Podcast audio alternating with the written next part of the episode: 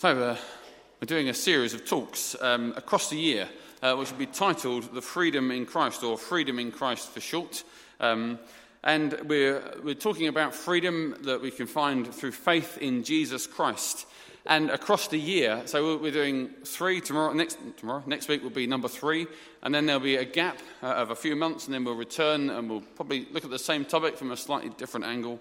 Um, but we're looking at this idea of freedom in Jesus. And, uh, and our tag, uh, our verse, if you like, that's, that's going to be our tagline is Galatians chapter 5, verse 1, where Paul writes, It is for freedom that Christ has set us free. Stand firm then, and do not let yourselves be burdened again by a yoke of slavery. It's for freedom that Christ has set us free. Stand firm then, and do not let yourselves be burdened again by a yoke of slavery. And we spoke last week about freedom, uh, as we will do this week. And at the end, we sort of said that it would be a good thing to do this week to stand in front of the mirror and just repeat the words of that verse. And, and I wonder if any of you have done it. Um, you don't have to tell me. But I think there's something quite powerful in saying out loud what's true and saying you're declaring to yourself, perhaps you're declaring to the darkness around you, this is true of me. I know when I have times of doubt, not so much now, when I was first a Christian, it wouldn't be unusual to hear me in my mother's living room shouting out at the top of my voice, I know God loves me because Jesus died on the cross. And I'd say it out loud, verbalize it, because it's true. And I stand on those truths. And I encourage you, if you feel a lack of freedom, to say out loud, it's for freedom that Christ has set me free. Do not be, uh, do not let myself be burdened again by a yoke of slavery, to declare the truths of God and start living in them, even if psychologically or emotionally you're not quite there, but go with what's true. Um, human beings are, are, meant for freedom, aren't we? We're not good. We're not meant to be locked up. We're meant to be people of freedom. We're meant to be people who have uh, freedom to do and think and say uh, the things that we want to. Um, shortly after World War II, Eleanor Roosevelt and some others put together the Universal De- Declaration of Human Rights. Um, and it was a list of articles and words that summed up the freedoms uh, and the privileges that should be true for every human being. Um, and after the horrors of World War II, it became a very important document. And uh, interestingly, we went to Salisbury at half term and saw the Magna Carta. I'd never seen it before. And that even the Magna Carta, all those hundreds and hundreds of years ago, influenced even the writing of that document. But it spoke of freedom. It speaks of freedom. It speaks of how people should be free to move about society without fear of uh, being hurt or attacked. And we think of different societies and cultures where, depending on colour of skin or, or finances or where you're born, it can be dangerous to go to a different part of town. The freedom to be free and safe in society. It speaks of freedom of thought, to be able to have an opinion and not be shouted down because you disagree with the majority. Uh, and we see in our current society even that freedom just beginning to erode. That if you go against contemporary thought, especially online, oh my goodness, take cover. because we love to rage at anyone that dares disagree with the masses and the mass media. It speaks of uh, freedom of belief, the freedom to change your belief, the freedom to vote, to affect policies and governments, rightly so. And then finally, the freedom to be who, who you are, to develop your personality, and so we're talking of freedom on a Sunday morning, but the freedom in Christ does swallow up all those freedoms written in that universal declaration of human rights because Christians should be concerned for all of those freedoms. We should be passionate about people freely able to move in their society, freely able to have an opinion. We should defend that right as Christians. We should stand up for that right. But the freedom in Christ we're speaking of is a different kind of freedom. A freedom from our sin. Our biggest problem isn't our governments or our jobs. Our biggest problem is our sin. And we say this and we know this as Christians. Our biggest problem is a broken relationship with the King of Kings. We are under his wrath. We're in the kingdom of darkness, the Bible says. And we need to be freed from that into his marvelous light, his love, and his grace. And only through faith in Jesus' death and resurrection can you know true freedom from your sin. And the freedom that comes from a relationship with God through Jesus Christ and the power of the Holy Spirit is dynamic. It's a dynamic freedom that we're speaking about, a freedom that can be felt in your soul, in your spirit, a freedom that can be experienced even if you are wrapped up in chains. Last week we looked at Acts chapter 16, the story of Paul and Silas, who have been arrested and put in the deepest, darkest cell in the prison. It was the darkest place. They had to bring lights in to light it up. And we're told shortly before the angel comes and takes their chains off, They're heard singing and praising and praying to God in the middle of a cell, pitch black and covered in chains. That's the kind of freedom that Christ brings. Not necessarily changing your circumstances immediately, but changing your heart and giving you a lightness of spirit. That's why we must preach the good news to people, because their outward circumstances may not actually change this side of heaven, but their soul can be saved and they can know joy unspeakable. I had a, a most horrific um, reality check on Friday afternoon. I drove through Harlow, and um, Dean told me on Wednesday, I think it was, that people are being housed in Harlow in office blocks, in office buildings um, around Harlow. I had no idea. I said to my shame, I had no idea. Um, and so, if you go to the dump, as you, if you're my age, you call it the dump. That's a refuse centre, recycling centre now, isn't it? Uh, as you go around the road, you go over where the uh, car garages are, and you've got the Greggs and the, over there. And I've been in there. And, uh, and the road swings round to the right. The second factory, uh, the second office block on there, it's called, it's called Temple Fields House on the building, but I don't think it goes by that name. Uh, it's a three story high um, office block, and that's where we're housing people. The politics of it, I don't know. But what I do know is that they have stud walls to separate them. There's one room per family. So you could have a family of four or five or one person, and they're all shoved in there. And I don't know how you change that. The system's busted, the country's broken. Um, we seem to have more problems than solutions. So I don't know what you do to fix that practical situation, but I do know how wonderful it would be if they knew Jesus Christ. If they knew the freedom in their soul, in their spirit. How wonderful it would be if they could get their guitar out and worship God, even in that cramped one bed flat one bedroom in an office block. I can't tell you how um, awful I find it. I find it absolutely tragic. What do the kids do over night time? You've driven down there as much as I have. There's lorries and vans, there's nowhere to play. I don't even know what they do with themselves. It's dangerous. There are people in there that have got serious problems and addictions who probably shouldn't be uh, housed in the same area. But the freedom in Christ can bring good news even there. We may not be able to change their physical state, but we can change their emotional and their spiritual state. And freedom in Christ is dynamic like that. Last week, we spoke of how um, culture and our past can rob us of that sense of freedom. Sorry, just I've got to go back to the, um, the flat, sorry. Um, I want to say one thing, because the reason the gospel is good news is because you know how wonderful it would be to say to people there, if you make Christ your Saviour, John 14 says that in my Father's house are many rooms. How wonderful it is, would be to be able to say to those people, if you know Jesus, you go on the Almighty's housing list. And it's not a lottery. It doesn't matter how many points you have or don't have, or what your personal situ- situation is. God's got a, a place for you. And it's not just a room to cram your family in, it's a mansion. And there's space and it's beautiful. What a wonderful thing to be able to say. No one else can speak like that to people in that situation except God's people. So we must preach the gospel. I'll move on.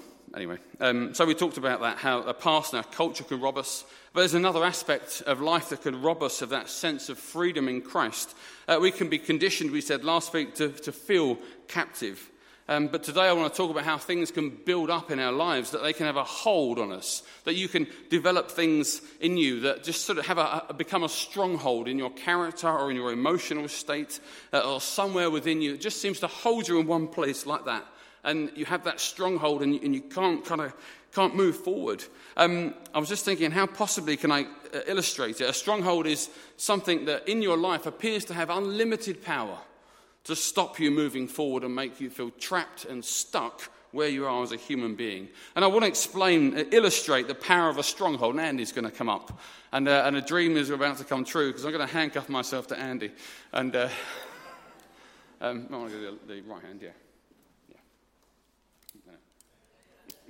No, just, one. I always want to do this actually. It really hurts. So, I did that wrong, I think.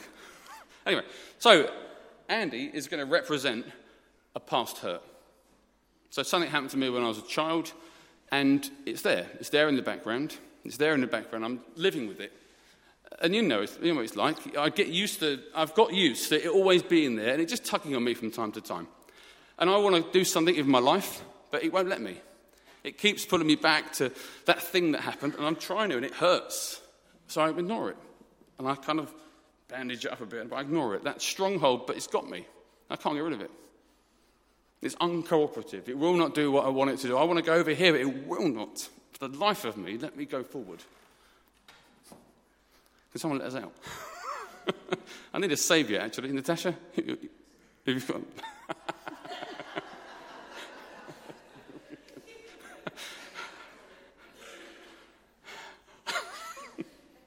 Walking very slowly.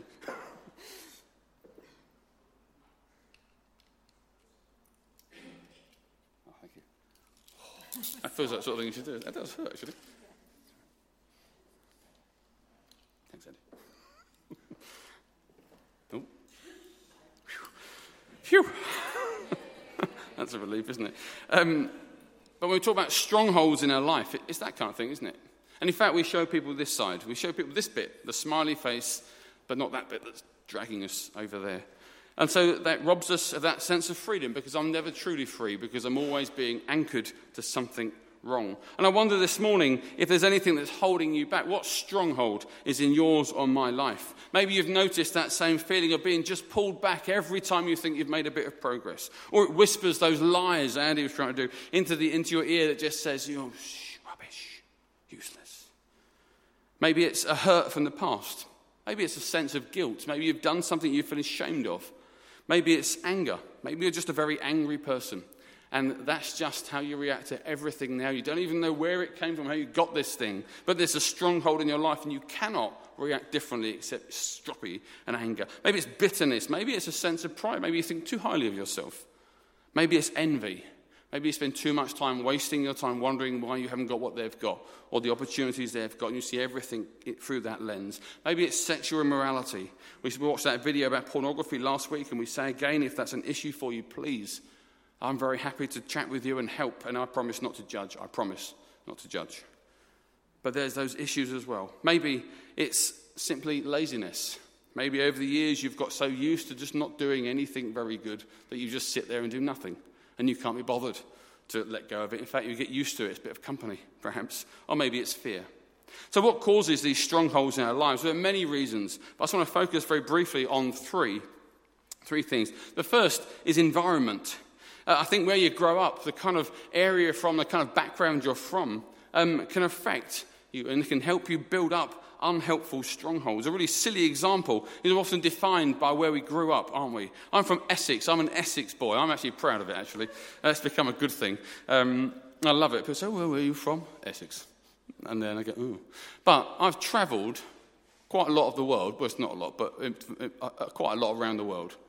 And do you know what? Everywhere I go, when I tell people I'm from Essex, doesn't matter who they are, uh, they can be Korean, they can be American, they can be from the Philippines, anywhere. South Africans, they're the worst. I'm sorry. Um, not really, they're the best. They're the best. Um, sorry. Without fail, oh, Essex, ha ha. Have you got white socks on? And have you got a Ford Escort? Or a Capri? Heavens. Anyway, Essex is a great, a great um, county. You can go one end, you can get beaten up, and the other end, you can go to the beach. So it's lovely. Anyway, but your, where you grow up can define you, can't it? And I don't care. I, am quite proud of being from Essex, actually. But a lot of people feel a bit ashamed from the wrong side of the tracks, maybe. And it can build up this stronghold in your life. Your ethnicity, maybe class. Class is a terrible thing. There's no such thing as class, by the way upper, middle, and lower class. No such thing. What there is is power, privilege. Power and privilege and an abuse of those two things. That's all there is. That's what class is. It's not anything else.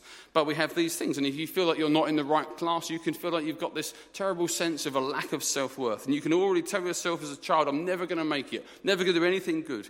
Gender as well. Look how we've ruined gender in the Western world. We've, on one hand, we say there's no gender, and then we're trying to readjust the balance over here, and we get it wrong at every turn. God made them male and female, made them equal. That's the best place to start, by the way. But that can put people on a back foot, can give people um, real tough emotions. Or maybe you just grew up in a home where people didn't share their love for each other, where emotions were kept in the top drawer, where no one said, I love you, or no one said, I'm sorry, or no one cuddled when they did it wrong. Maybe it's all those things. Our environment can give us strongholds. A traumatic experience can give us strongholds. And I'm not going to list uh, potential traumatic experiences because that wouldn't be nice. That wouldn't be right of me. But you already know but the aftermath of things done to us or that happen to us can redefine us, they can give us baggage. They can be triggered again at events that are minor. Something could have happened to you as a child, and then as an adult, or even someone older in your 80s, something really minor can happen, but it triggers all those feelings from when you were young because you've not dealt with it. And it's remained attached to you all those years. You can have issues of self loathing and self esteem and distrust and a bunker mentality. I'm going to build a wall and keep everybody out. Everyone has a go at Donald Trump about building walls. I'm not a fan.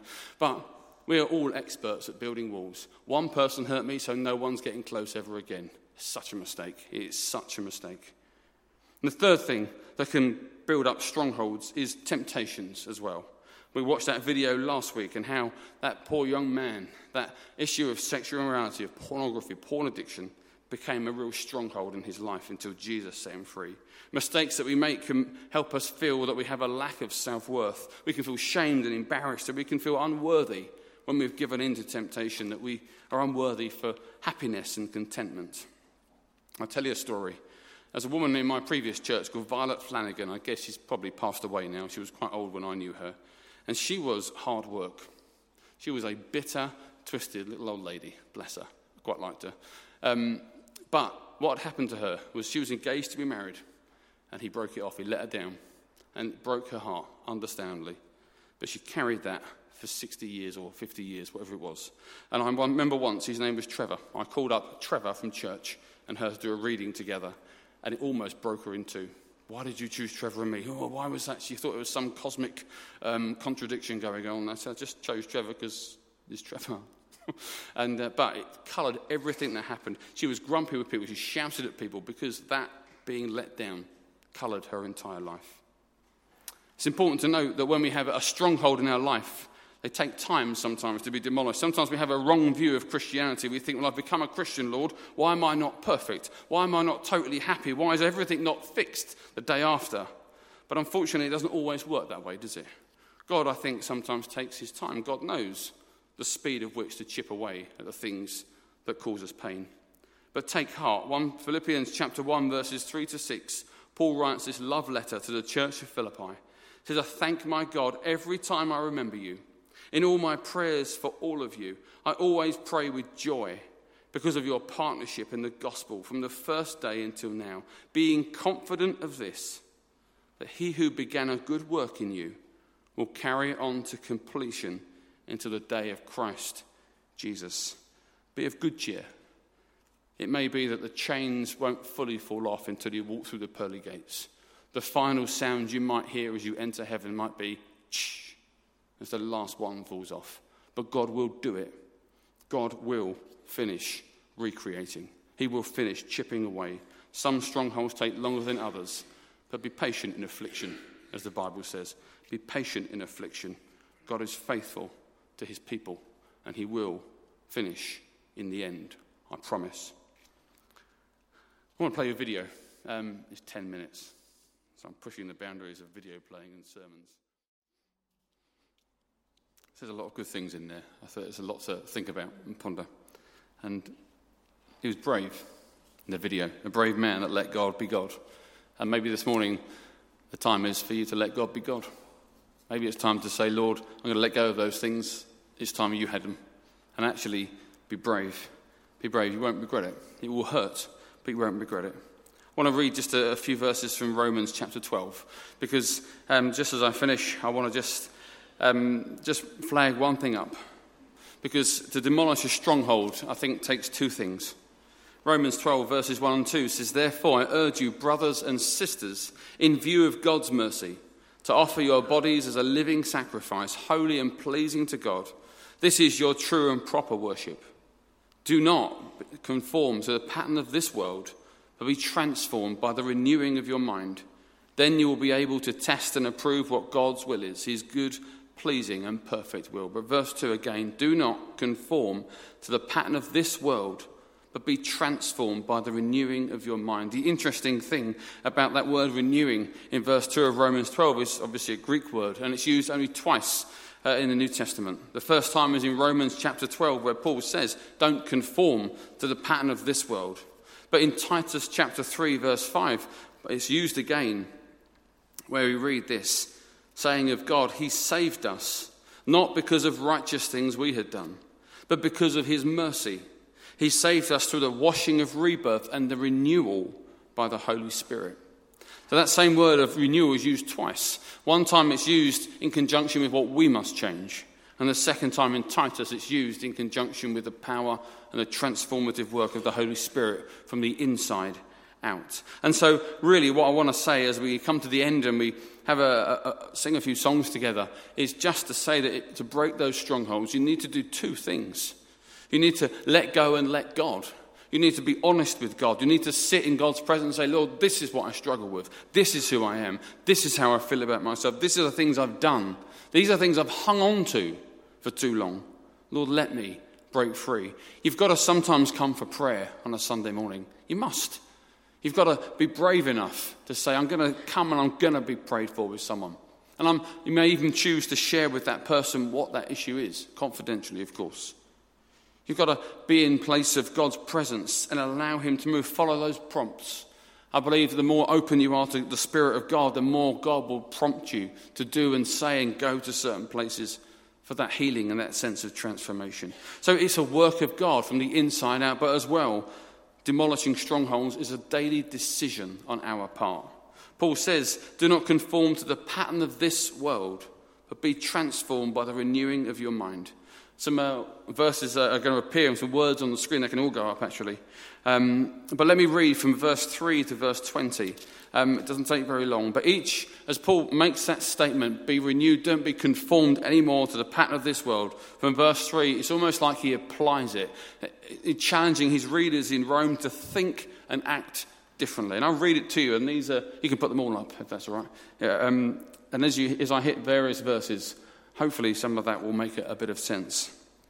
He says, For by the grace given me, I say to every one of you, do not think of yourself more highly than you ought, but rather think of yourself with sober judgment, in accordance with the faith God has distributed to each one of you. You notice he doesn't say hate yourself, he doesn't say be self deprecating.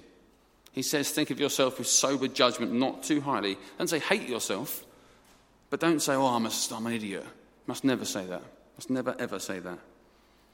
He goes on, for just as each one of us is one body with many members, and these members do not, uh, do not all have the same function, so in Christ we, though many, form one body, and each member belongs to all the others. To break a stronghold, not only have you not got to think badly of yourself, you've got to know your place in the kingdom of God. So there is a space in God's family for every single person who follows Jesus Christ. It doesn't matter whether you consider yourself giftless or worthless. God has a space for every single one of us in his family. Then we go on, verse 6. We all have different gifts according to the grace given to each of us. If your gift is in prophesying, then prophesy in accordance with your faith. If it is in serving, then serve. If it is teaching, then teach. If it is to encourage, then give encouragement. If it is giving, then give generously. If it is to lead, then do it diligently. If it is to show mercy, do it cheerfully. Paul speaks of using different gifts. We spend so much time using gifts designed to keep our stronghold locked away at bay. But Paul says, why don't you use your energy to serve God with joy? Focus on serving the king rather than serving your stronghold. Verse 9. I lose my place.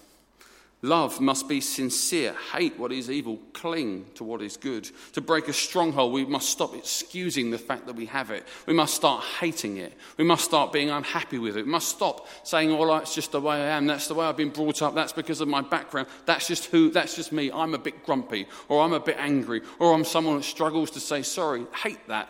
Don't excuse it. Don't live with it. Don't carry it with you. Be determined to hate it and root it out. Verse 10 Be devoted to one another in love.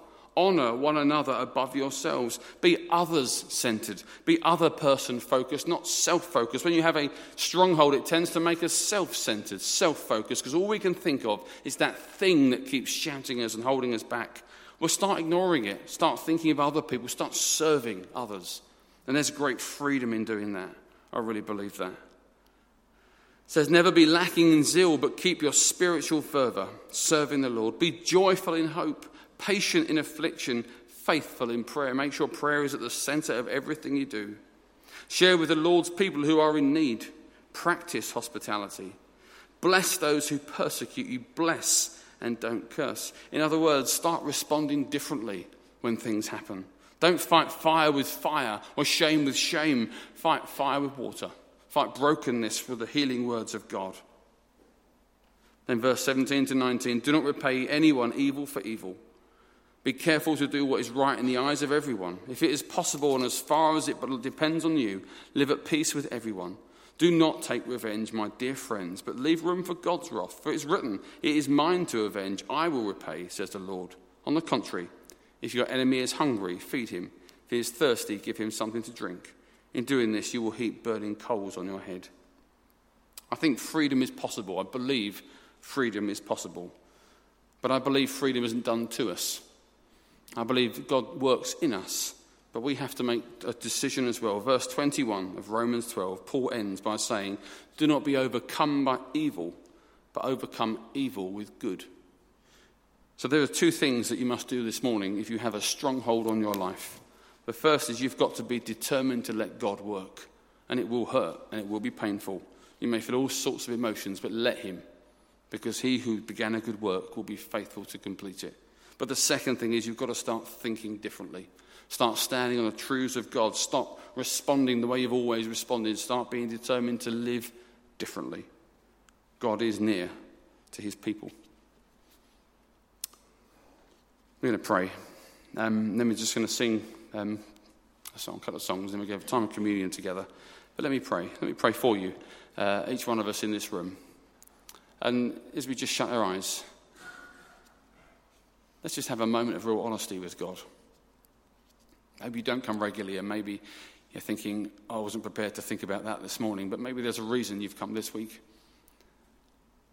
Or maybe you've been in Excite and you've missed a, a, couple of talks and you're thinking, oh, I wish I'd missed this one because I don't want to think about that. Or maybe you feel a sense of embarrassment because already things are coming back and we're all thinking, oh, I've done such a good job of not thinking of that. See it as a poison that shouldn't be there. See it as something God is yet to shine his light into. And let's be honest with God now. And just say, Lord, work, please. Father God, I pray for every heart in this room, every single person, myself included. Lord, we all have strongholds. We all have things, Lord, that rob us of that complete freedom in Christ that's on offer.